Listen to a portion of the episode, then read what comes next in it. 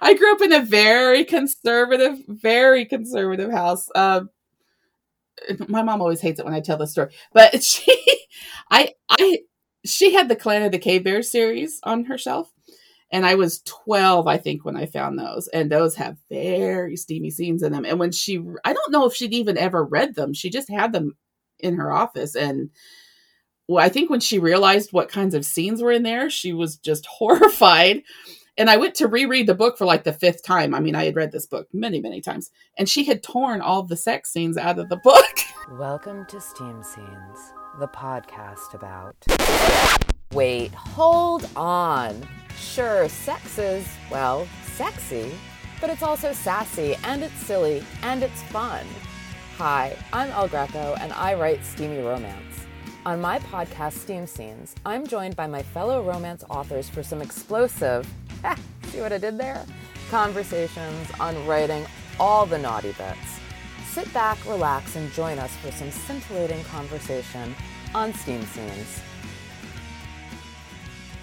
Michelle McLean is a jeans and t shirt kind of girl who's addicted to chocolate and goldfish crackers and spent most of her formative years with her nose in a book. She has degrees in hi- history and English and is thrilled that she sort of gets to use them.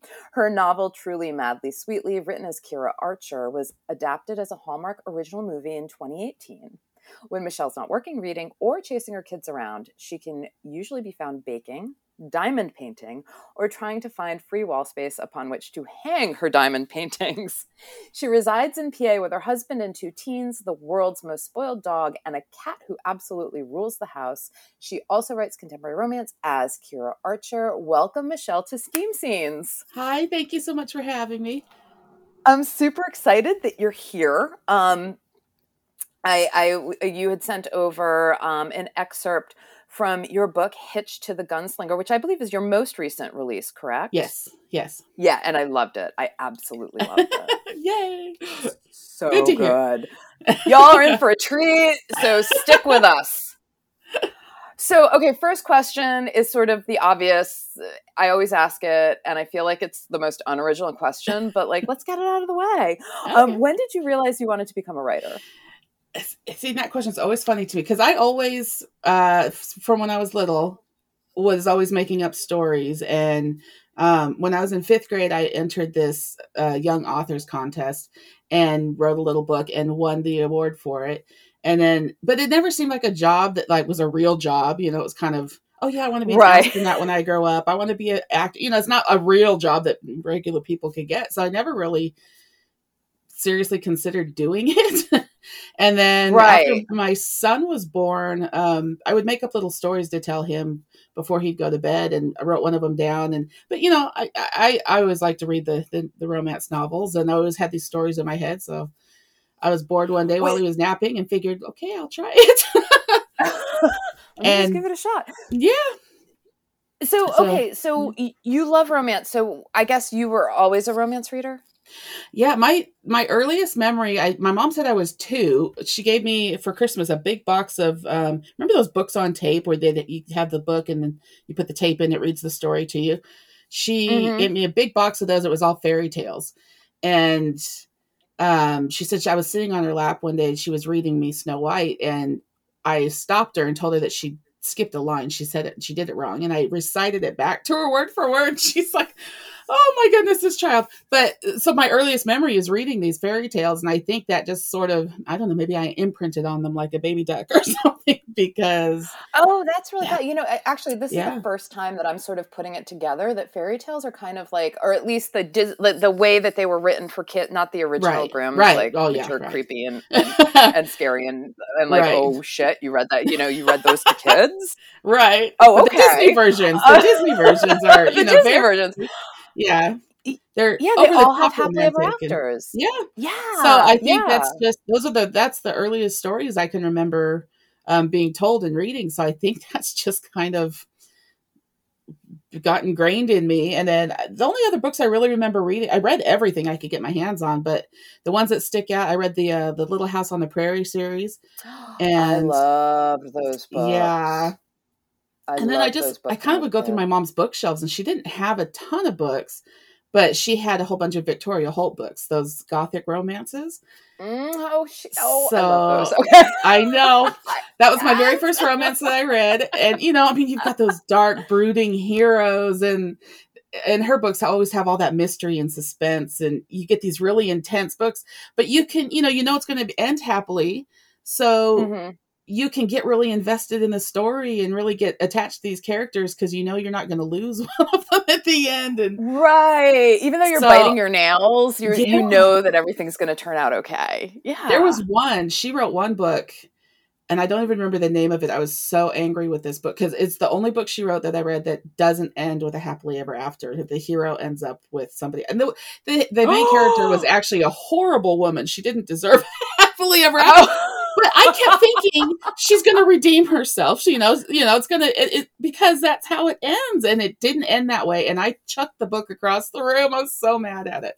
But Oh, wow. for the most part, yes. but that's what happens when you have romances and you write romances and then you don't give the reader that happily ever after. You're gonna lose I'm them. I stopped super- reading her for a while after that one. I'm super surprised that she did. I mean, that's that's bold. I know. And it was the only one she did well, and I read there was one other one where it's the secret woman where um the woman the main character falls in love with a sea captain who's married to a woman who's mentally ill or something and um so they love each other but they don't ever really get together and then he leaves because he's not going to cheat on his wife and then he comes back 20 years later after his wife dies and they get together at the very end i didn't love that one either because there was the was 20 year gap. Yeah. yeah. But at least they did end up together at the very end. This other one i think it might be mask of the enchantress or something. It was i'll have to i have all of her books. I have searched high and low for all of her books.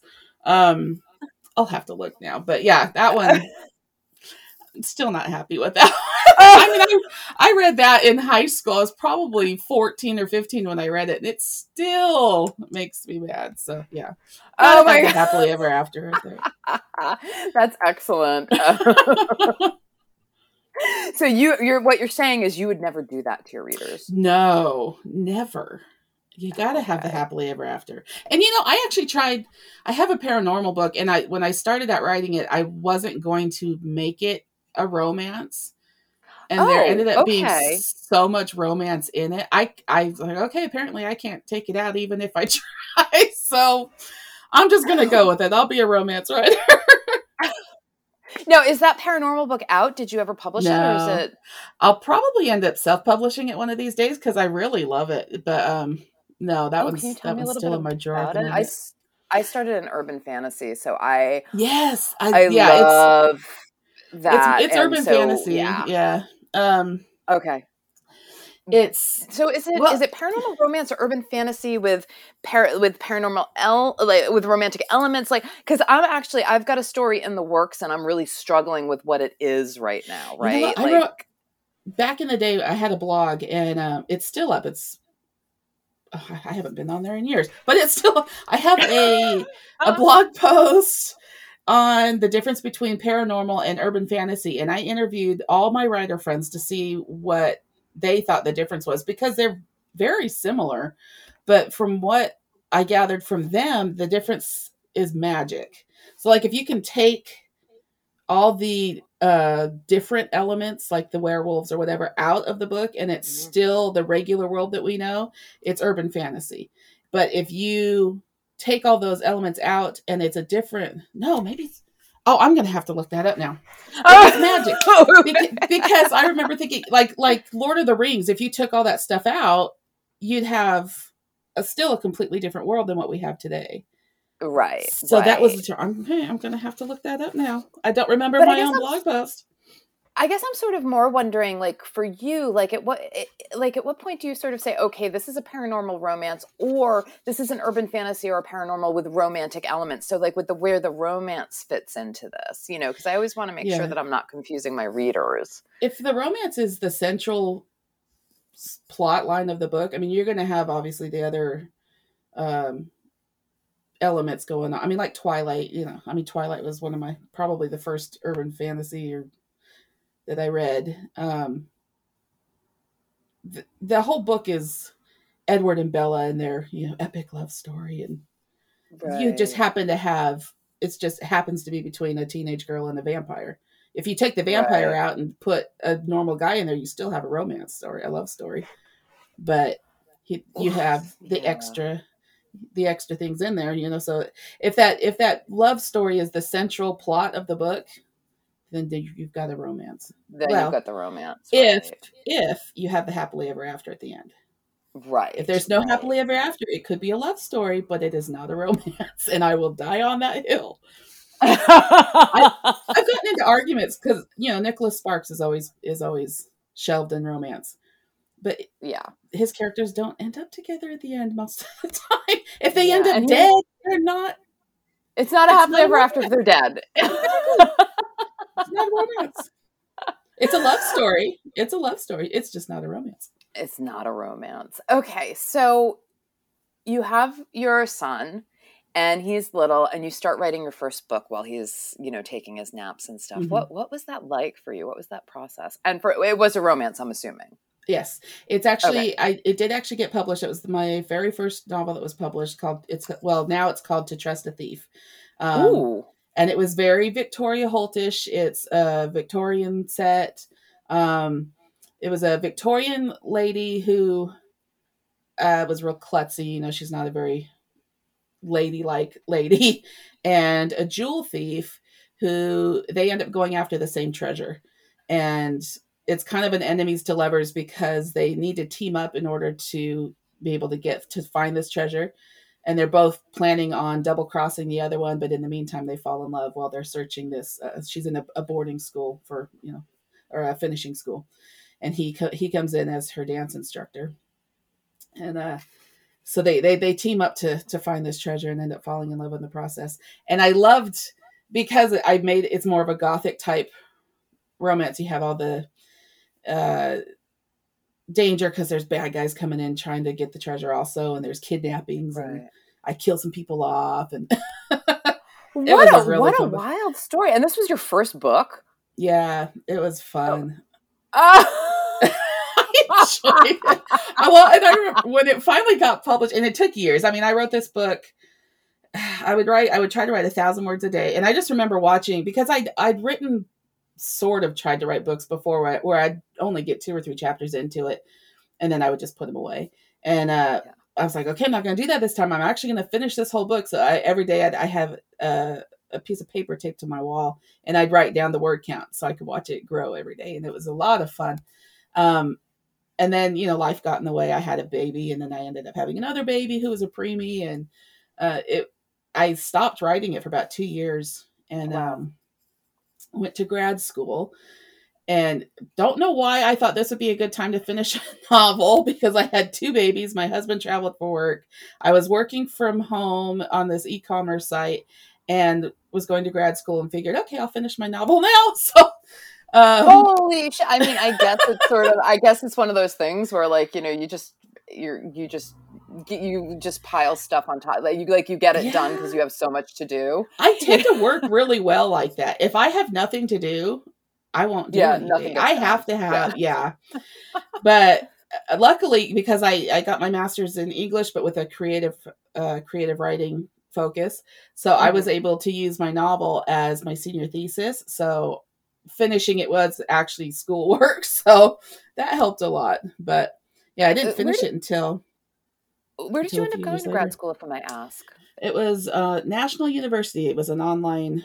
An it was an online, program. yeah, yeah, yeah. Because I'm thinking of doing one of those online creative, like yeah. MFA programs. I loved know. it, and it was yeah? just as hard as my my bachelor's was in regular, you know, in person classrooms, and the master's was just as hard, just as challenging it was but you know i had two babies so it was i was actually able to do it instead of i never would have been able to do it having to go to a campus and yeah so it's, yeah a, it's a good option yeah. Yes i mean did you uh, what made you decide to go do this um you know get your mfa i i always kind of wanted eh, you know before i thought being a writer could be a real job i uh, either wanted to be a librarian or a college professor or I was always that nerdy girl, you know, that right. libraries are my happy place. So um, my my I actually got my bachelor's degree in history. I wanted to be an archivist and uh, go work in one of those federal buildings where they archive all the old manuscripts and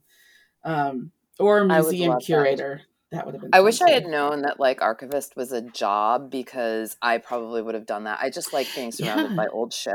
Yeah, my uh, my college counselor actually, i because I, I didn't know that that was a job, and he's like, you know, if you if you wanted because I wanted to ma- or major in history, but I was like, what can you do with a history degree other than be a teacher? And I didn't want to teach. And I mean, I'm kind of an introvert. I like, you know, I like being in a quiet room surrounded by books. I don't want to be with people. You know?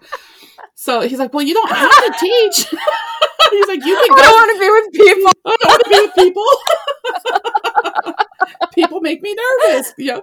So he's like, well, you can, you know, you could be an archivist. That would be a perfect job. And, you know, he's describing it. You're in this airtight sealed room with nothing. Oh.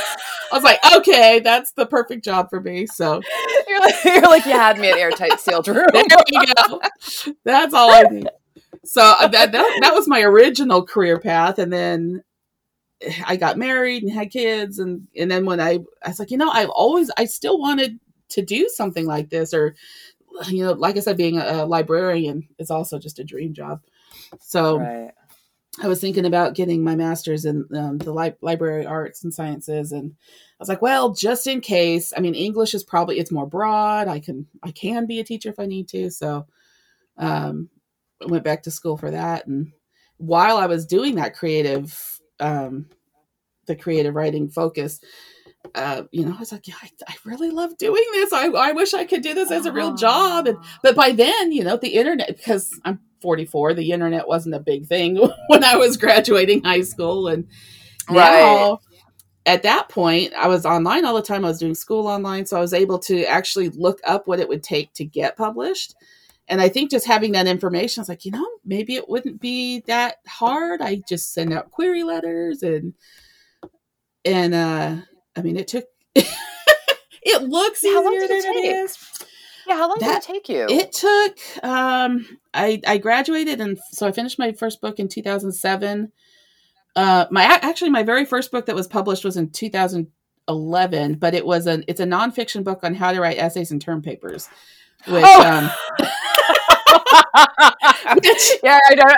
I don't think there were any steamy scenes in that one. No. no. Well, it, I, because I, I, said I had this blog, and I every week I would have a, a, post on how to write one of these. You know, how to write a certain form of poetry or how to do a certain essay. And one of my friends was like, you know, you really should compile those and make a book. I'm like, okay.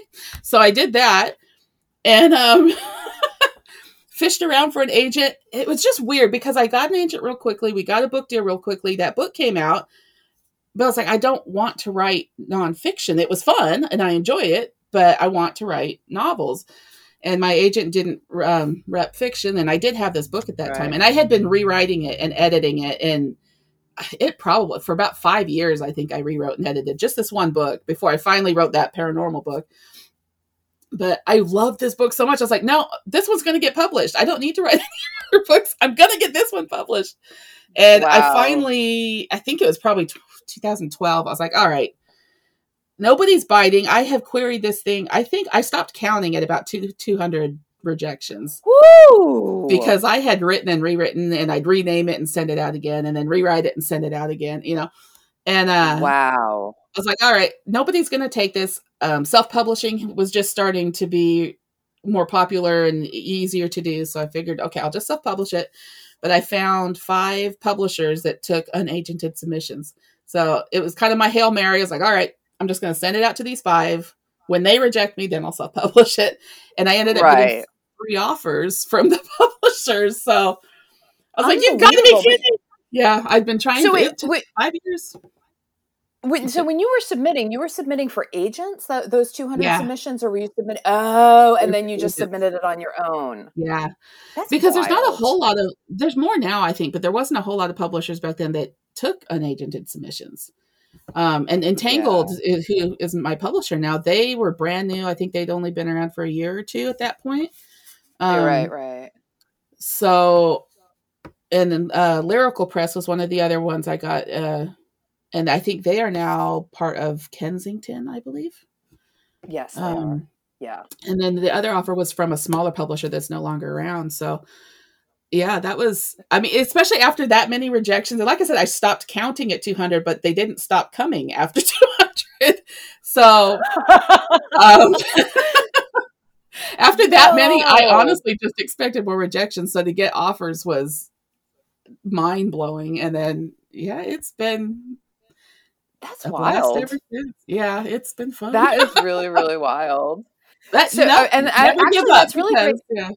yeah, yeah, and that's really great to sort of hear because I know, like the, uh, you know, I've spent 20 plus years working in entertainment. And so it's sort of like the whole thing, it's not you, it's me, really is a thing. Like when you're it creative is. submitting, like it's, it, it really is not the quality of the work or whatever. It's the person on the other end receiving the submission is saying, yeah will I be able to sell this? Well, and that's the thing because I got that's probably one of the reasons I didn't give up on that book because a lot of my rejections and I got a lot of, you know, partial and full requests where they'd read the manuscript and a lot of those rejections they liked the book they just either had something too similar or yep. they just didn't think it would sell historical wasn't selling real well back then it, it was just always it, it was never the story necessarily or the writing. It just was always seemed to be something else. Or you know you just get that nice form rejection. Right. But um, right. um, Right. Because yeah, I just I always think that it's so important to sort of point that out especially for, you know, new writers that it really it's it's it really is about the market at the end it of it. Is. And like, you know, and you know what, and your book might not be perfect, but if they think it can hit the market, they're uh, in the right way. Yeah. There are people that help you with cleaning the book up. Well, you know, yeah. so and that's one thing you know? my editor always says it's it's not even necessarily the the book that she's looking at, it's the voice. If you've got that voice that she really loves, then most of the time, whatever story you happen to have can be cleaned up and fixed. I mean, sometimes it can, it just needs to be scrapped. But if she, if she's, if you've got that unique voice that they really love, yeah, I mean, there's been, t- I actually submitted some young adult books to them once. And, um, before I decided I really didn't want to go that direction, I was just going to stick with adult. But they didn't actually like the book, but well, they liked it, but they it's a, Egyptian gods, and they didn't want to publish Egyptian gods at the time. But they liked my voice, so they wanted to wanted me to write something else for them instead. So, I mean, you never know. It's yeah, yeah, yeah. you do. So okay, so with to tr- to trust a thief is your first. So. Mm-hmm. You're writing this in grad school. This is your thesis, your, your thesis pro- or your MA, MFA project, or um, uh-huh. whatever they call it. Was it steamy? No, I I I grew up in oh. a very I grew up in Tell a very more. conservative, very conservative house. Um, my mom always hates it when I tell this story, but she I, I, she had the Clan of the Cave Bear series on her shelf. And I was okay. 12, I think, when I found those. And those have very steamy scenes in them. And when she, I don't know if she'd even ever read them. She just had them in her office. And well, I think when she realized what kinds of scenes were in there, she was just horrified. And I went to reread the book for like the fifth time. I mean, I had read this book many, many times, and she had torn all the sex scenes out of the book. no. yeah. Oh, that's commitment. Like, all right. I was I mean, part I was, you know, irritated, but I was also just laughing, like, "Mom, I've read that so many times, I've got it memorized at this point." But okay, so yeah, to I all the sex scenes are redacted. I love it. Which also my grandmother really wants to read Hitched to the Gunslinger, so my mom had me send her a copy so she can go through and redact the sex scenes before she sends it to my grandmother. I ah, love my That's family. Excellent. It's funny. I, I it cracks me up. It cracks so, me. and my mom, she actually said, "So okay, so what pages do I need to skip?" So she'll read my book, and then I'll tell, okay, skip pages 165 through 180. She'll just skip those pages. Oh, well, so being so, so being from this conservative background, was it was it a struggle for you to write? Like, okay, so wait, maybe yeah, I should start with what is. was your first steamy book? Oh, it still is. Okay, let's talk about it talk still about this. well, and and honestly, it's been a long. T- this is so bad to say. It's been such a long time since I've read to Trust a Thief. I don't remember how steamy it is. I think my first oh. few historical books are actually they're not closed door, but they're just they're they're like cracked door. You know, I mean they're they're they're pretty right. tame, I think. And then the more books I started writing, the the more used to it I think I got. And um, it, it is it's still hard though to write those scenes and not picture my mom or my grandma reading them. So, um, right? I, yeah. I actually, yeah, like you I, always have the mom looking over your shoulder. You yeah, know, that voice is in your head forever. You never lose that. So I actually, I actually saved the steamy scenes until, for the most part, sometimes not, but generally, like when I wrote the Hitch of the Gunslinger, I wrote their wedding, and then I, you know, the next chapter, and I, in brackets I just wrote wedding night, and then I skipped it and I moved on to the next chapter. And when I finish the book, then I go back in and add the sex scenes. Typically. oh, yeah, it's so funny. You are one of the few that do that. Really? So this is super interesting because I I do a mix. Sometimes I'll just go, I just can't do this right now, and yeah. I'll sort of like you know all caps, bold, insert sex scene here. Yeah. Um, but most authors are like, oh no, I have to write it straight through. It's no, part, you know, it's part of the character art. It's this, it's that, and it's like, well, yes, it is, but sometimes you just can't get there. You know. Well, and I I mean, some of the other scenes, the, the other scenes in the book, I actually just wrote as they happened. Um, they're shorter scenes. They're kind of a quick, and most like the other two scenes that are in the book, I didn't really plan either. I just was writing the scene, and it just kind of happened. I was like, okay, I'll put that in there. So those I did add, but the bigger ones, I don't. And sometimes I think when when you write them after you've gotten to the end of the book, you know the characters so well by then. For me, mm-hmm. it's just it's easier to I'm I'm in their heads more yeah. So it's just it's just easier for me to just save them for the end, and and, and I don't always do that, but but yeah, I do, most of the time I do. And but I skip around with all my scenes, so. Oh, you do. Not, You're not I, a linear I, writer. I can't. I try to be, and I because I outline out before I start writing, but okay. Like my first outline is just kind of a. I mean, I I have to have a synopsis for my editor um, before we write, and we try to fix you know any glaring issues before i go in but it's not you know i'll have okay this is what happens at the beginning and that's really detailed but the middle is generally okay this this this is, is going to happen but there's no details. Right. and then then i have the end is usually pretty set. And then once i get about 15 to 20,000 words into the book i hit that wall and i'll stop and i'll go back to my outline and then i flesh out everything else. So um okay so I have to kind of get started before I can really get all the details going, and, and stuff always changes. But I like, I do like uh, outlining as much as I can, and you know, going back in and fleshing out the outline because then if I get stuck on a scene, I mean, there's some scenes I just, like I said, if you're just not feeling it right then, or uh, or if it's a sex scene and I want to skip over it, then I know what's coming up next, and I can just skip to whatever that. I might just have another scene in my head better and I can right. I know I can just crank it out real quick. So I'll skip to that scene. I'll write that, and then I can go back and go get those scenes that were more difficult for me to do. But yeah, right. I am pretty good at skipping around when I need to. I feel slightly vindicated at the moment, so thank you very much. I know most writers yeah. I talk to say they have to write very linear, and I I don't know. I think that's I I think that's just too rigid for me. I did try yeah. okay, so remember how I said the first book I, I edited and rewrote for like five years? Yeah. I did not plot that book out ahead of time. So that's what happens when I don't plot at least a little bit ahead of time is I'm gonna have yeah. to spend five years rewriting the book.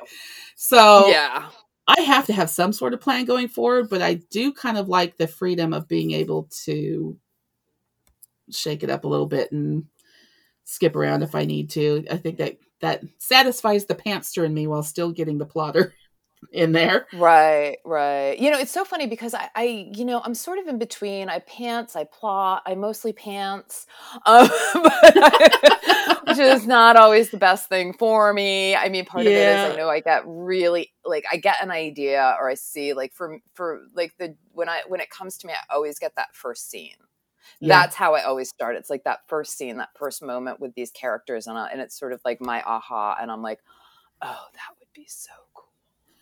and then you know and then i'm so anxious to write it i'll just start Yeah. and then Yeah. and then i won't and then I just feel like there's momentum here and i'm like i don't want to go back and outline god that's gonna be such a waste of time blah blah blah and then you know like you said 20000 words into it you're like oh Yeah. crap Now I what should happens? outline Yeah. yeah See, uh, but and I usually now some of my books kind of start with the character, and some of them will start with a scene, but it's almost never the beginning scene. Like um, to trust a thief, I had the scene that popped into my head with that one was towards the end where the main Wow. character gets shot and she thinks he's dead, and uh, you know the the big dramatic scenes are always the ones that stick in my head first. So I kind of, you know, I'll put that down and then I have to go, okay, now where am I going to start? Because I can't start with that. I have to start, you know, they got to meet each other. right So I, I kind of work backwards when I outline and then write forwards. And I don't know. I'm just a that's wild strange That's little really duck, cool. I think. so do you remember which book had your first like that door is wide open do you remember what book it was You have to- yeah. Um, oh, wait. I'll have to. My first historical book that is steamy is Romancing the Rum Runner. That one, Okay. I was like, I had just decided, you know what? I'm going to be writing steamy books. So I'm just going to write a steamy book. And that one is steamy. And that one was so much fun to write. That one is, um, that one's set in the 1920s, uh, Chicago. yes yeah Oh, such Yeah, I was, a I was looking at the trailer for that. It looked so Yes. good. Oh, it was so was much fun. That is absolutely one of my favorite books. It was such fun to write. And that one, yeah, that one's steamy. And then I kind of went back, not because I don't want it to be steamy, just I don't know, my historical books just don't tend to be steamy. And I think part of the reason is, you know, your characters aren't generally getting together as quickly as they would in a contemporary setting. Um, Right. you right, usually wait till slower. marriage and yeah there's more of a build to it so it's just organically just doesn't really happen as quick but um when i started writing the kira books the kira archer books um and like i said i'm not sure where those fall in between all the historical books but those um it was for the for entangled love struck imprint and they they're steamier books. Um you know their their sweet imprint is the bliss books and uh the love struck is you know expected to be a little steamy. So i kind of wet my feet i guess in the steamier scenes writing those and so that helped me with the with the rest of them i just I, you get used to it after a little while but yeah like i said they're still I mean- difficult because i still get that my mom's gonna Right, I- I have to say, like, you are so prolific. Like, I'm just sort of like, like gobsmacked. Like, you have, so you have all of your historicals, and there are a ton of them. You have a couple series, and now it's Mhm. like, you know, you look at your contemporaries under Kira Archer, and it's like you've got a zillion books under the contemporaries as well. Uh-huh. Plus, you have that Hallmark Channel movie, which is like we are going to be talking about that and and you also have 69 million things i hate about you is a Yeah. chapters interactive story yeah yeah and they've actually started they put those on um the kiss app Mean, Um, amazing. oh truly madly sweetly is on the kiss app. Okay. and then 69 million things is on chapters and um the second book in that series will be on chapters soon also. I mean that's that's like wild. Do you now do you are, are do you are you writing the chapters interactive No. stories no that's um, you give it over and then they turn Yeah. it into whatever it is because i know it's like a different kind of writing It is. It's yeah, Um, because it's a it's a choose your own adventure. I mean, they they have the. Right. It, it was fun because when they when the six nine million things came out on there, I got to go in there and, and play play the game, and so I mean, they have what happens in the book as a choice, but then they also have other choices in there. So I went through and I picked different choices to see how things would turn How out. It's a was it weird It it was. must have been weird yeah It was, but it's a lot of fun. And I swear, there was one scene in there. I was like, I don't remember if I wrote that scene or not. I had to go and look and see. They do it so well. I honestly couldn't remember if it, if it had been one I had written or not. And, um, Oh, that's but yeah, cool. it's it's a lot of fun because it. I mean, you know, I wrote the books, but it's still be fun to be able to go in there and see what uh, different choices people would make, and yeah, yeah it's fun. Yeah. So okay, so tell tell talk to me about Truly Madly Sweet Me uh, Sweetly with the Hallmark deal. And I've had Samantha Chase on, um, Uh-huh. and she had a Hallmark uh, Christmas story of hers was turned into a Hallmark movie, and I think so. I think you uh, both are the only ones. What was that like? it was weird. It was when I first because well the it, the way it came about because um Dylan Neal is the the star of the movie and he also with his wife wrote the screenplay. Um, oh, okay. He goes through. I, I was able to talk to him after all this got going, and uh, apparently he goes through sometimes and just um, does a dive looking for material. And he was scrolling oh. through Amazon one day and came across my book and he said it was the title that really grabbed him. He loved the title and then when he saw that it was about a cupcake truck um he he I don't think he read anything else other than that. He didn't read the book before he they optioned it. He he loved the premise of it because for Hallmark they're really specific with their guidelines and their stories. I mean, you, uh, you know what how a Hallmark movie is yes. going to work when you go right. into it. They're really specific. And a cupcake truck was something that he hadn't seen and so he had his people email me and they emailed me directly. So I thought when I got this email that it was just one of those spam emails that you like get. because I'm thinking, well, they would email my publisher, right? They wouldn't email me. And I mean, come on, who's gonna they what a movie? No. So I almost deleted it and ignored it. And I was like, well, just in case. And the I think it was the vice president of one of their departments, his name was on there. So I Googled him and it said that he did work for Crown Media. I went, oh, well, maybe it's oh. real. Oh. so I forwarded it over to Entangled and they looked at it, they're like, it's real. They were all excited. And but yeah, I mean, I just about deleted that and just moved on with my life because I didn't think it was real. So oh, that's hilarious. Yeah, and then they, you well, know, the the contract uh, that takes forever to do. I mean, that took I think five or six months to get hammered out, and yeah. Um, Hallmark actually moves pretty quickly, from what I've been told, um, when it comes to movies, because when they option a book, it could take forever, and they still actually, the book was optioned, and it still took. They had to renew the option a year later, and then right after they renewed the option is when they started getting going on filming and everything and um I I didn't get to be part of most of that process. Um, Dylan was really amazing. He he would message me and email me and send me screenshots of the set and um, oh that's great yeah yeah I know, it, I know a lot of times um, you can kind of the the author of the work can get kind of cut out of the whole film oh yeah process. i had no you know? say in it whatsoever and he was yeah. actually he was really good because because hallmark is so specific in what they want for their movies the movie is actually quite a bit different than the book the um yeah yeah the beginning is yeah the beginning yeah. 15 minutes maybe is really close to the book. And the backbone of the story i always tell people it's kind of like uh, a cinderella story. I mean you know like made manhattan it's not cinderella but it's a cinderella story so you know what's going to happen. It's you know rags to riches. It's kind of like that. Right. it's like it's like they took my story they added a daughter the you know the hero now has a daughter, which isn't in the book, and of course they take all the sex scenes out and. Um, was, that was going to be my question because Hallmark is squeaky clean. Yes. So I was wondering, what was this a naughty book, or yes. had you written clean with this one? Oh no, okay. there, there, there's scenes in the book. I mean, they, there's makeout scenes in the kitchen where a bra gets flung up in the mixer, and um, yeah, there's it's not clean remotely. so they they took all those scenes out. I mean, the movie they don't kiss until the very end, and there's one kiss, at, like right yeah. before the credits roll. But I mean, for the most part, it's it's still my book and it's my story, and it's so it, watching that on the screen was, I mean, surreal in the best possible way. But that's yeah, really it's, cool. It's definitely a, it's an interesting experience. Yeah that's pretty wild. I'm glad that i'm glad that you were being sent screenshots and pictures and stuff because like yeah. i said you know when they shut you out of the product which i think you know i get that they don't want our little fingers in it like i totally yeah. get that. But um you know and i'm of the like, i'm i'm always like option my work please. I will to- totally stay away. Like I'm like, no, it's fine. Do what you want. Yeah. You're the professionals. Um, you know, but you but still want to see what's going on. You still want to be in the process. Like you want to like see, like yeah. kind of like peel the curtain back and see what's going well, on. Well, and there's also uh, there's a an account on Twitter. I think it's called What's Filming, and hmm.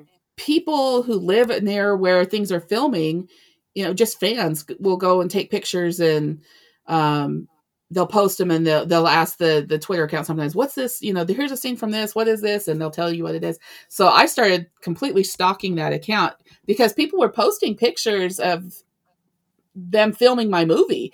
Uh, there, wow. I think the first one they posted was a picture of the cupcake truck parked along the side of the street, and they posted oh. it, and I'm like, "Oh, oh my gosh, it's the cupcake truck!" So yeah, that was amazing. Oh, it was amazing.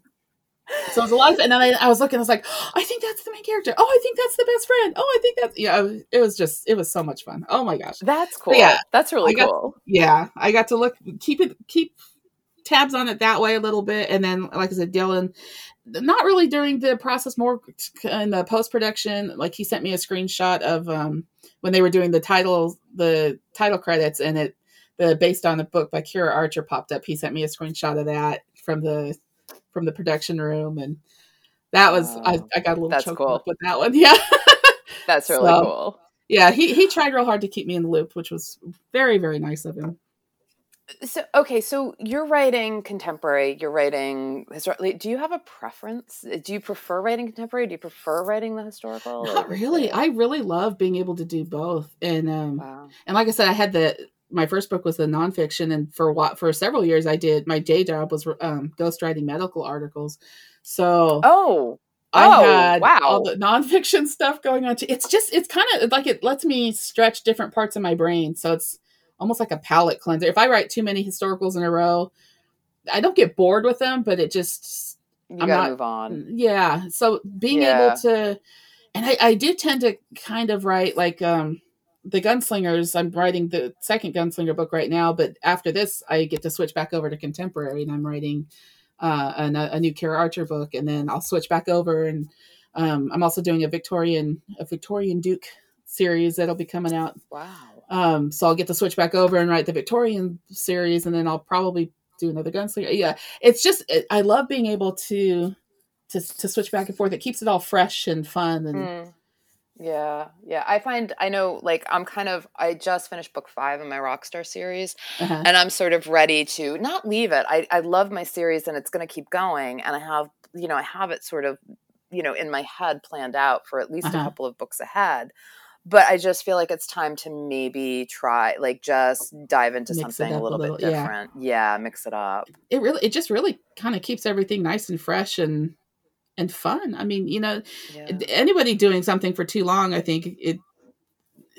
I don't want to say get bored with it because I'm not bored with them. You know, it just you just need something a little. You need a palate cleanser in there to just kind of spruce, you know, spice things up a little, and then yeah, yeah. It's like you need to take some time away from it in order to come mm-hmm. back kind of refreshed. Because I sort yeah. of feel like I'm running out of I don't know if it's even running out of ideas, but it's just all starting to feel like a little bit like maybe I'm doing the same thing over and over again right. and I need to like go away and do something different so that I can come back to this right. and and continue doing it in like a fresh and unique way, yeah. you know? Yeah. If that makes sense. Yeah, total sense. That's why I do. So would you would you ever go back to writing cleaner or sweet? My mother asks me on the daily. Um, oh she keeps saying, you know, those Amish romances do really well. You should write an Amish romance. oh, I love my mother. She's so funny. And it's not. I, they I are doing really well. I, they are. I mean, I wouldn't. I, I would never say no. I because I I don't even really start out when I write a book thinking, oh, this is going to be super steamy. You know. I, right. Um. So uh, yeah, it would actually be easier for me to start writing the sweet romances than it would be to maybe write like an erotica because like I said, the sex scenes are are actually pretty difficult for me to write. So, um, yeah, I mean, sweet a sweet romance would actually be kind of fun, I think. But I don't know, I I would try it, but I, I swear I think sometimes, you know, like the, the two smaller scenes that are in Gunslinger, I just started writing and those just happen. I mean, then what do you do? It's part of the story. So, I, mean, I guess it's. Yeah. If you're struggling to write the steamy bits, like what? How do you get yourself through it? Uh, I probably spend more time editing those than I do any other book, and I or any other oh. part of the book. And I tend to just when I'm writing the first, I, I just write it. You know, I get it all out and then go through, and then I can start um, changing things. I I I like. Oh, see, I'm totally. I can't even talk about them. I can't write them. Um,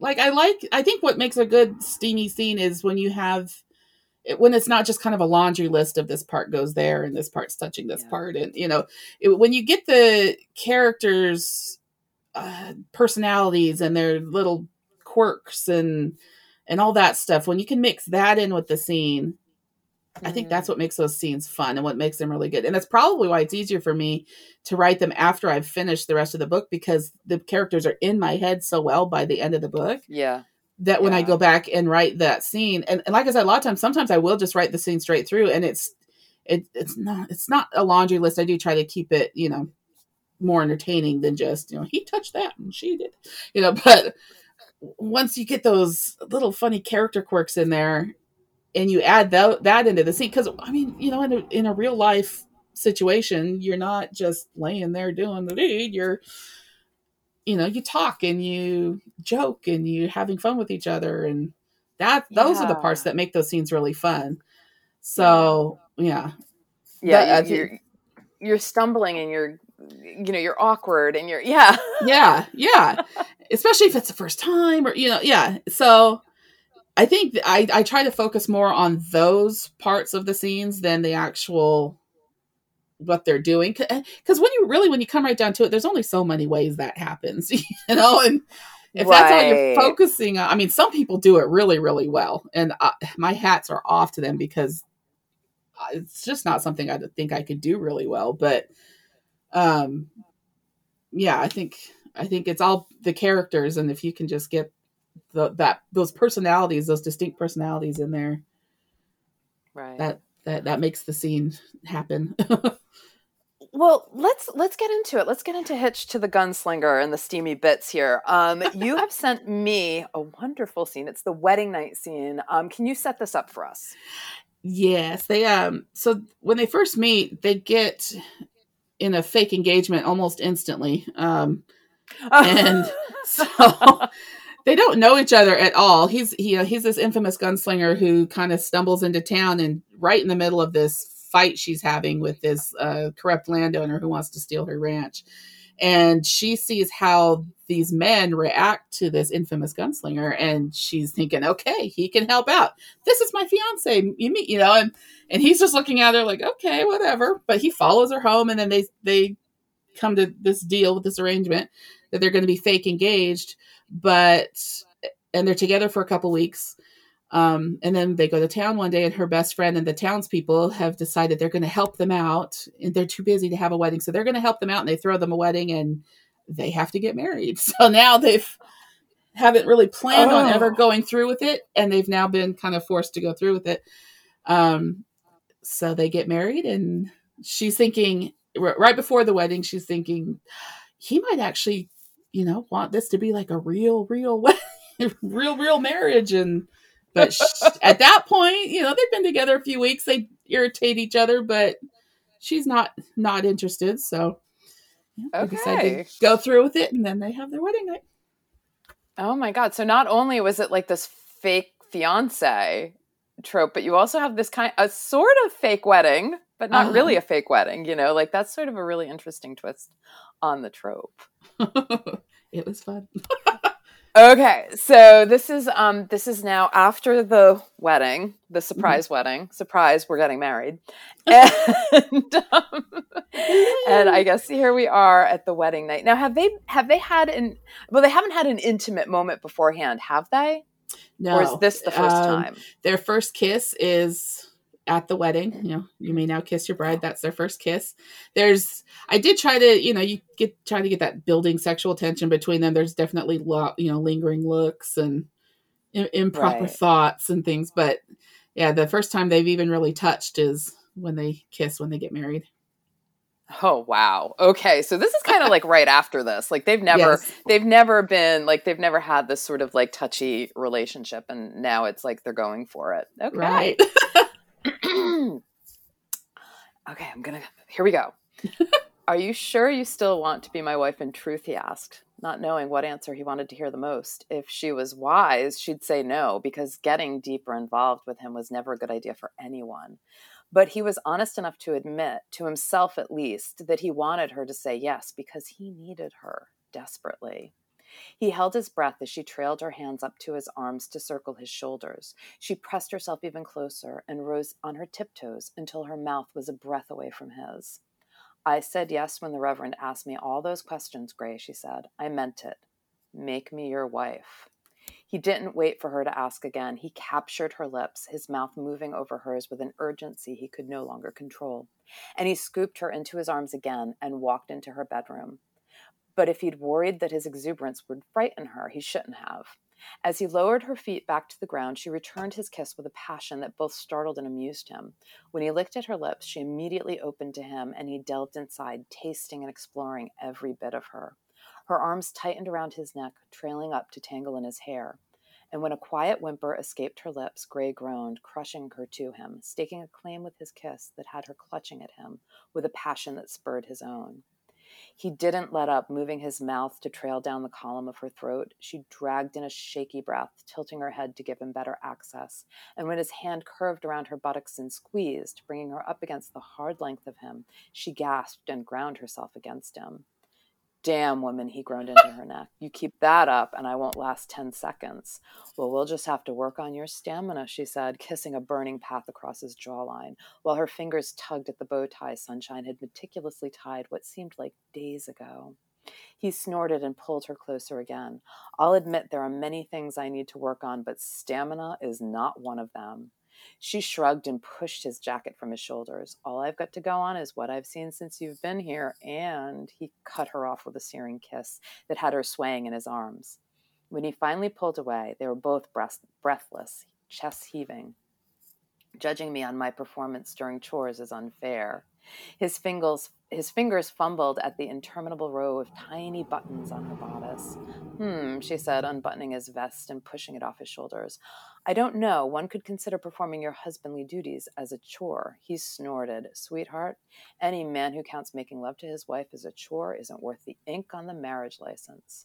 Before she could respond to that, he growled in frustration and pushed away from her. What? She sputtered as he marched from the room. Stay there. I'll be right back, he said, and walked away. He marched across the small house straight to the kitchen, where he selected the sharpest knife he could find and hurried back to the bedroom. Mercy's eyes widened as she took a step back when he came at her with the knife raised. What are you doing? She raised a hand to ward him off, though he was pleased to see she didn't look afraid, more curious and a bit exasperated. He pointed at her bodice with the knife tip. I'm cutting that damn dress off you. He stepped forward and she warded him off again, this time with a laugh. You're not you are not cutting up Miss DeVere's gown. She, she'd never forgive me. Just give me a minute. She got to work on the buttons, making much quicker work of them than he had. If you're impatient, you could work on these, she said as she settled onto the side of the bed and stuck out a foot clad in a small heeled boot that was also fastened with a dozen or two buttons. He hadn't paid much attention to women's fashion other than to admire the way a woman looked while wearing it, but he'd never actively hated women's clothing until that moment. There were so many damn layers, he'd probably age another year before he got them all off. He got one of her boots off by the time she'd finished with her bodice. She stood so she could unfasten her corset, so for expediency's sake, Gray shoved his head under her skirts to continue working on the second boot. Mercy let out a tiny shriek. What are you doing? Getting your other boot off. Before she could respond, he managed to undo enough buttons to remove the second boot about the same time that her corset hit the ground. It was also about that moment that he realized what an amazing opportunity being beneath her skirts afforded him. He grinned, glad she couldn't see it, because he had no doubt the expression was filled with a hedonistic delight that might offend her, if not downright frighten her. But he was like a starving man being presented with a feast, and he was determined to enjoy every bite. Oh my God. Okay, this was so fun and sexy, and it was absolutely glorious, and it was really long, and I'm sorry, but I loved it so much that I couldn't whittle it down, right? I mean, you, there was a lot going on here, and there was really not any sex. yeah. See, that's what I love about those scenes because Gray is such a, you know, the whole book is him being this grouchy, lazy you know, person who would rather hide in a hole and have to deal with anybody. and she's this determined, you know, overachieving woman who takes no nonsense from it for anybody. So putting those personalities together was just really fun. I loved what you did with the clothes. I now historicals are always filled with sort of like marvelous like clothing scenes, you know. Uh-huh. Um, with the undress because there are so many layers and buttons yeah. and this and that. But I thought that this was actually a really interesting and unique way to kind of handle everything. Like he goes off to get the knife and he's like, you know, he's so frustrated by, by everything. He like goes under her skirts, you know, like it was really kind of amazing. And I, I absolutely loved those moments. Thank you. how, how are you coming to, I mean, do you have like a dress on a, on a on a mannequin, you know, on a form that you're like, oh, okay, yeah. like how does this work? How do you do this? I don't write historical. I never could. I would love to, but I just you know, don't think I could. You know, I think ninety percent of the research for these books is researching all the little details, like mm. the clothing and the undergarments, and whether men wore jewelry back then. Because I wasn't sure during the wedding if she should give him a ring or not, or just if just she should get a ring, and um that I mean they were married like the the other the Madame de Vere she's wearing her gown. Madame de Vere is the madam of the the uh, brothel in town. So I had to research brothels and what they look like. And the real nice ones were called parlor houses. So this was a very nice one. And um, how they were decorated and just all the little tiny details whether you know toilets were around at the time yet or what kind of drinks they drank in the saloons because gray doesn't drink alcohol. So i had to find something else for him to drink. And uh, they actually drank a lot of mineral water which i didn't realize that what oh. they would even have back then. Yeah um, so he drinks. That's all he ever drinks is mineral water, and so I mean, th- those little tiny details are the ones that you probably spend most of your time researching. Um, where do you even like? Where do you find this? Are these like? Are these, is this information on the internet? Are you yeah, deep diving yeah. into archives? Like, where do you find this? No, uh, Google is glorious. I mean. you can find a lot of information on Google. Um, I do sometimes. I know with like with tr- to trust a thief uh, I wanted to know, I needed to know, um, they, they were going, they were walking through the garden in January in England. So I needed to know what kind of plants grew in England in January. Uh, so I actually yeah. found a, a horticultural uh, society group and looked up the information that they had on their website. And um, I've talked to groups online like uh, that collectors of ancient weaponry, ancient guns, and and uh, oh, things like that. Cool. Yeah, because uh, you know I have a Highlander series, and I did, needed to know what kind of pistols they had, if they had pistols, and so um, a lot of those special interest groups have a lot of really good information. So if you can find those, and they, they all have blogs and websites, and they, it's just amazing what kind of information you can find online. Wow, wow, makes it a lot so easier than having to go to, so to like a library. Yeah, yeah, no, yeah, you don't really have, especially during a pandemic. You know, yeah. you have to leave. It. Oh yeah, yeah. I, I am fascinated by all of these little these these very very specific details that are kind of going on in the books, and you're also writing, and how you are able to kind of incorporate the sexiness. um you know like okay so i'm gonna read the next little bit is like so much shorter okay so me, and it's actually right after the bit that i just read so you know i had to stop myself Mercy just dropped her corset and reached behind her to untie her skirt. When the feather light touch of Gray's fingers skimmed across her across her leg, she gasped. What are you doing? In response, she felt the garter ties holding up her stockings release. Gray wrapped his hands around her leg and dragged them downward, pushing the stocking down as they went. The sensation of his fingers on her skin was enough to set her heart pounding, and she reached for the bed frame to keep herself steady. But when his lips trailed across her inner thigh, as, as he removed the second stocking, her knees buckled and she plopped onto the bed. Gray didn't let up. Instead, he pressed closer, forcing her legs wider to accommodate him. She fought between the urge to squeeze them shut or open them completely. One would trap him against the most intimate part of her, but the other would give him full, unfettered access. Either option set her blood roaring through, through her in a rush of desire. so okay yeah obviously we've had a, a shift in perspective um, which is also sort of super interesting because his perspective and i guess it was the time and what was going on and everything else but his perspective was just a very kind of i don't know masculine perspective. Um you know it was a little bit more um we're unbuttoning the dress. We're yeah. you know like he had very specific things that he was doing. very goal oriented yes, yes. Well, she's a little bit more given. Like we, are getting a little bit more of the sensations with her now. Uh-huh. You know, um, which you know, I mean, and again, is this now when you're writing? Are you are you sort of aware that this is happening within these perspectives, or is this something that just kind of comes naturally? I don't know. I guess. Oh, okay. I don't. That's okay. I don't think I I don't plan it. So I I do try I, I like doing the the scenes from both perspectives. Um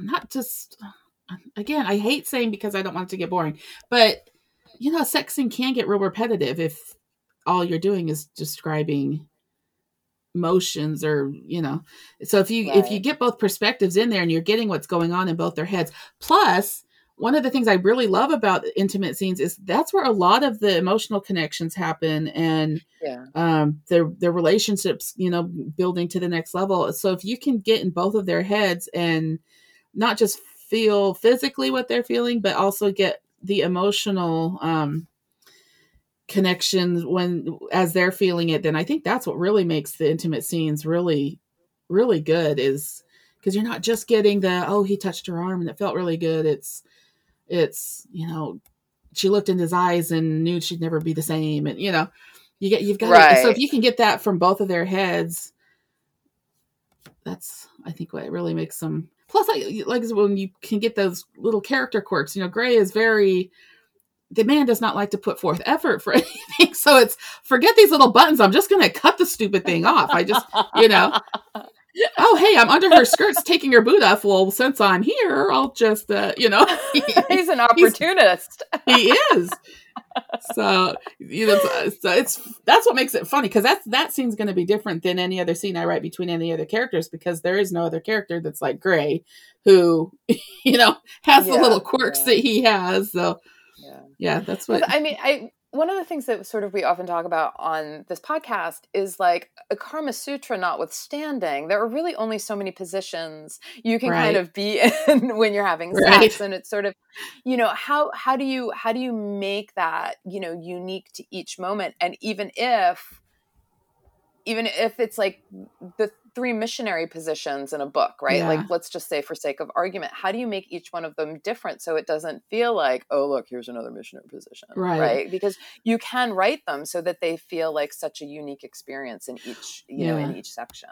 Well, and it's not you know, the physical stuff that's the unique part; it's the the emotional stuff and what they're talking about, and right. like like the second sex scene in the book. Um, she's out shooting, learning how to shoot a gun with Gray's sidekick, and Gray kind of looks over and sees them doing that and kind of gets a little jealous that she's, you know, spending time with this other guy. So he kind of marches over and and uh, tells the other guy to go home and just kind of marches her right up against a tree and they have a little fun for a minute and it's you know i mean that what they're doing might not necessarily be any or too much different than what they had done before but the whole surrounding scene and you know it's she's laughing like, "What are you doing?" And he's like, "You know, just enjoy it." And you know, so the, the, all the other little particulars are what make the scene unique, not really the physical right. part of what's going on.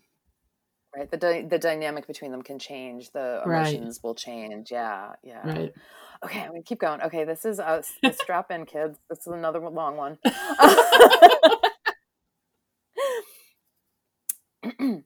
I, her voice came out in a squeak and she tried again. I've gotten the bodice off. You can come out from underneath there now, she said, wanting to stop him from doing whatever he had planned, while at the same time her body wanted nothing more than to urge him forward.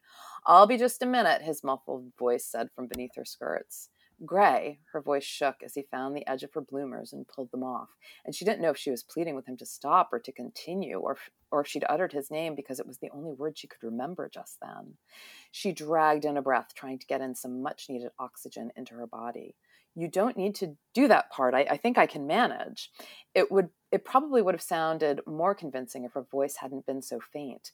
But I've begun already, he said, his lips continuing their tortuous path along her inner thigh before she could dredge up a coherent thought. And I really don't mind. His mouth moved even higher up her thigh until he reached her aching center. Surely he couldn't mean to. He pressed a kiss to her core that made her gasp and jerk backward with a startled yelp. He emerged and leaned forward, planting one hand on either side of her hips as she sat on the edge of the bed. Trust me, he said, capturing her mouth in another searing kiss that had the room spinning. Trust me, he murmured again against her lips. He looked at her, waiting for a response, and when she finally nodded, his face lit up like it had when Martha had handed him the cherry pie. He ducked back beneath her skirts, his mouth retracing its path along her inner thighs. He took his time to get back to her center, only this time he did not pause. He pressed a kiss to her aching core. She sucked in a tremulous breath, her hands fisting in the quilt beneath her. When his tongue darted out to taste her, she lost her wits altogether. Gray, wait, stop, she squirmed against him, though she wasn't sure if she was trying to escape or get closer. He flipped her skirts up. What? I'm busy. She tried to choke back a laugh, but with his hair standing a bit on end and his, his face red, either from his exertions or the airless confines of the depths of her skirts, she couldn't know, though she was fairly sure her own face was just as red. I know, but you, you, you just can't, you, you can't just. His eyes flashed and he crawled on the bed as she scrambled back. I can't. She shook her head, though her body trembled with anticipation as he loomed over her.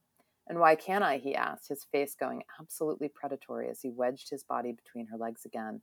Because it's not decent, she gasped out, writhing against him. The vibration of his laughter, his hips pressing into her, had her arching off the bed.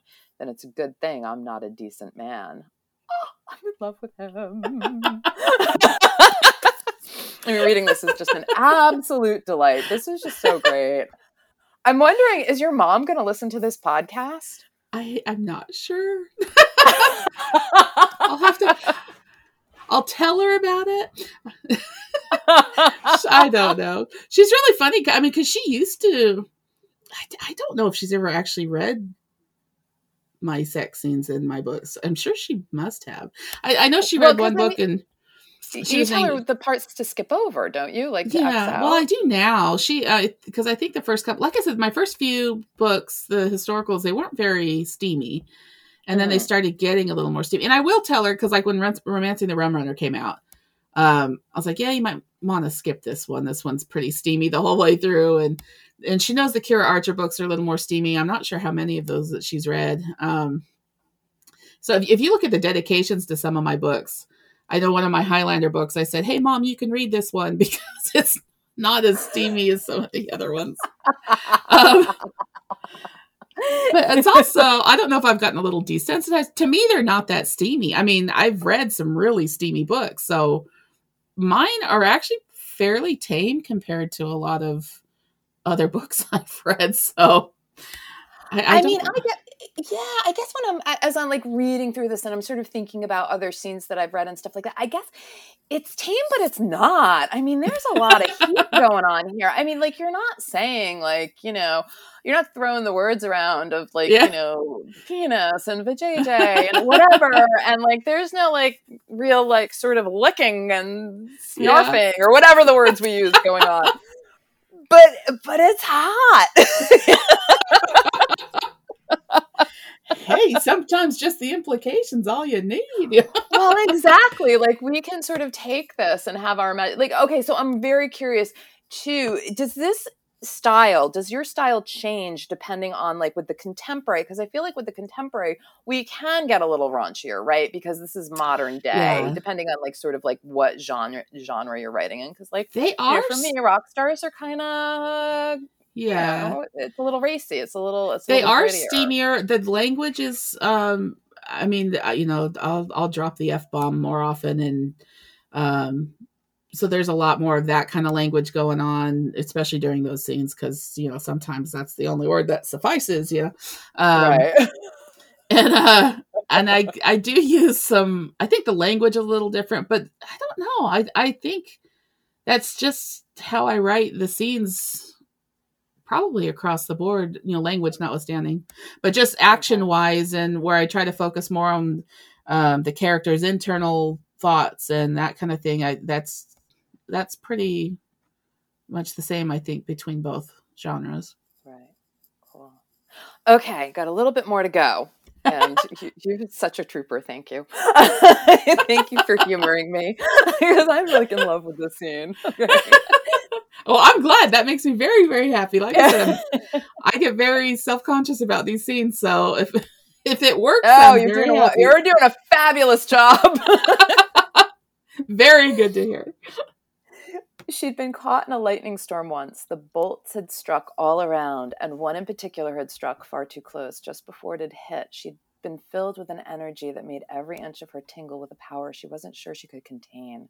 She was sure she'd be incinerated on the spot. That moment paled in comparison to the sensations Gray created within her. Okay, I'm just going to break here for a minute before I keep going to say this was such a gorgeous anal- analogy that sort of broke away from the scene that's going on. So I should say, like, his tongue is really sort of doing some work now, like right before this, and she's thrashing, okay, and she's like really having um, a good time and it's feeling very good. And she's no longer embarrassed because, like, you know, you can't be at she's that point. Too busy doing other so things. Yeah. yeah, yeah. And so this is where, and I kind of really loved this because I love the analogy. I love that it kind of like took us away from the scene without taking us away from the scene. Mm-hmm. Um, and I, I, love this as a device as, as, it's used. And I'm sort of like file that away for later, Miss Thang, so that maybe you can try it one of your scenes coming up because I thought that this was really fantastic. Do you do this often, or was this just kind of a thing that happened with this? I try to because that's it makes me feel it sounds weird to say that's kind of my cheat but that's how i can i get away with not being too much into the what's going on physically because if like i can focus on that stuff yeah um okay. so that's what i like to to focus on is that internal so yeah I, I i do try to do that more more than i try to focus on the physical stuff i try to focus on on that okay all right, I'm gonna keep. I'm gonna finish this off here. Oh, see what I did there. Little Freudian slip. Oh. Her hips bucked beneath his mouth, trying to draw him in closer as the exquisite pressure built within, within her with such intensity that it bordered on pain. And when his fingers joined in, she lost all control. Her body took over completely, and she ground herself against him, chasing that crest that was just out of reach. Gray redoubled his efforts, and the building wave finally crashed over her, pulsing, pulsing through her until she threw her head back with a cry that was half laughter and half a sob of pleasure. Whew, what a path we traveled to get here. This is beautiful. I mean, honestly, I was like, one of my notes is like, okay, masterful writing, really. Oh, wow. I mean, really amazing. So, like, you know, that MFA program, I would t- like two thumbs up. I you know, I mean, I don't know how much of this was nature or nurture, but like, they didn't really teach fabulous. that. Let me tell you, there was no teaching of that. Um, yeah. yeah, no, this was absolutely gorgeous, and like, thank you so much for sharing this particular scene. It was, um, it was, it was just, you know, it, I think it had this really I don't know. Like I feel like this stands up as like the perfect steamy, like the example of a oh, perfect wow. steamy scene.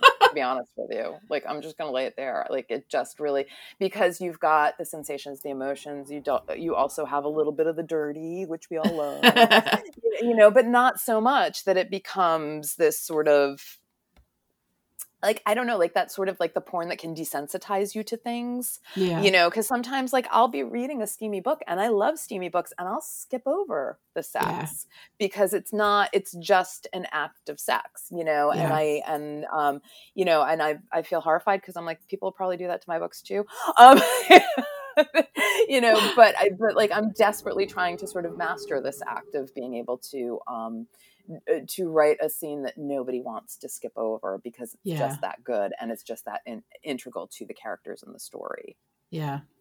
Well, that's what I hate when my mom wants to know what pages to skip. I hate that she skips them because, and I get why she does, but it's like it's not just a sex scene. It's, you know, when you skip over those scenes, you're missing so much of the building of their relationship and all the little, you know, I mean, that's where all the good stuff happens. It's all the good emotional stuff, not, not, I mean, of course, all the good physical stuff, but, you know, uh, just aside from the physical stuff, that's where all the really good relationship stuff happens. And I don't know, I, I kind of, I hate it when she wants to skip over them because so maybe I could yeah, just I mean, mark out a, few words because if you know, then she misses all the really good stuff yeah, there's a little bit sort of just jumping forward a little bit when they're actually now having sex and um, you know again like there's this little paragraph that I, I, pulled out that i thought was so phenomenal and i think that this really does speak to like what your mom is missing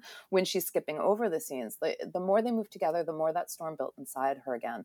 The discomfort from his unfamiliar body blended with the pleasure he drew from her lips uh, from her with his lips and hands.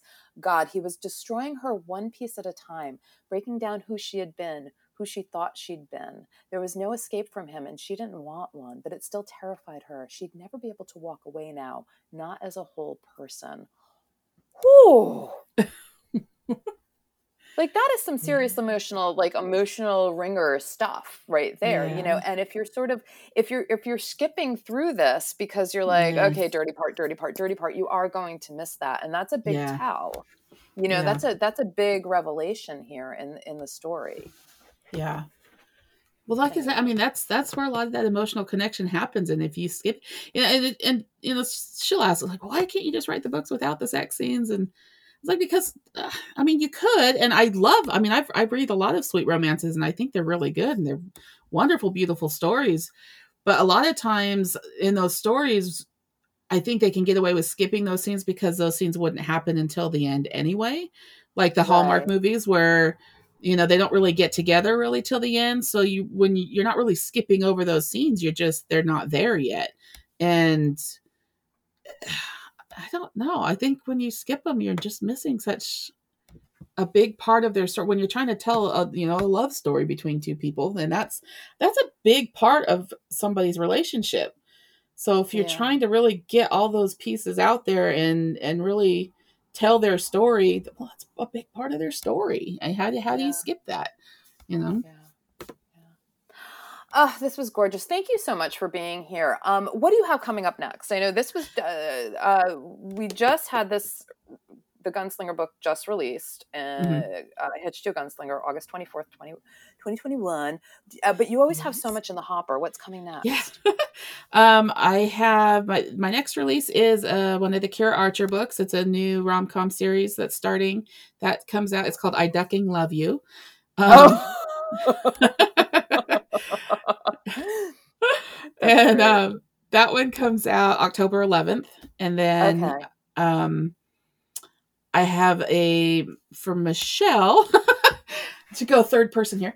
Um, I have a new Victorian Duke series uh, for the cool. historicals. Those, those are going to start releasing, I believe, at the end of this year. And then, okay. so I've got those, and then the the rom com series for Kira. Um, they kind of the releases kind of go back and forth. Uh, and then there is a, another Gunslinger book is coming next summer. Wow! Wow, that's amazing. Yeah. You are so productive. well, I am late on my deadline right now, so I'm not sure about the productive part. But... and where's the where do you hang out on social media? What's what's the best place?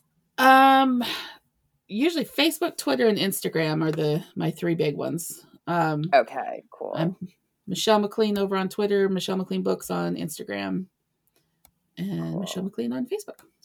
Excellent. And then you can find Oh, yeah, my website has all the links for everywhere I am. I have some Pinterest sites and things like that. So if you want to see I inspiration will... boards for all the books, that they're over on Pinterest. Cool. I will also um, be putting those in the show notes so people can just you know click on over and um, and find you easily online. All right. So Michelle, thank you so much for doing this. Thank you so much for being here and sharing your work. This was really awesome. Well, thanks for inviting me and making it easy. I was nervous. Look, like I said, the sex scenes I saved for last, they're not the easiest thing to write. So I was like, hmm, talking about it. This will be fun. it was actually fun, though. It was surprisingly fun. oh, well, I'm glad we made it. We got through. well, you absolutely have to come back so we can have more dirty talk. Yeah, absolutely. I hope you enjoyed the episode. Sign up to get email alerts when a new one goes live at elgreco.rocks. And don't forget to five star us on Apple or wherever you listen to your podcasts. Thanks for listening. See you next time.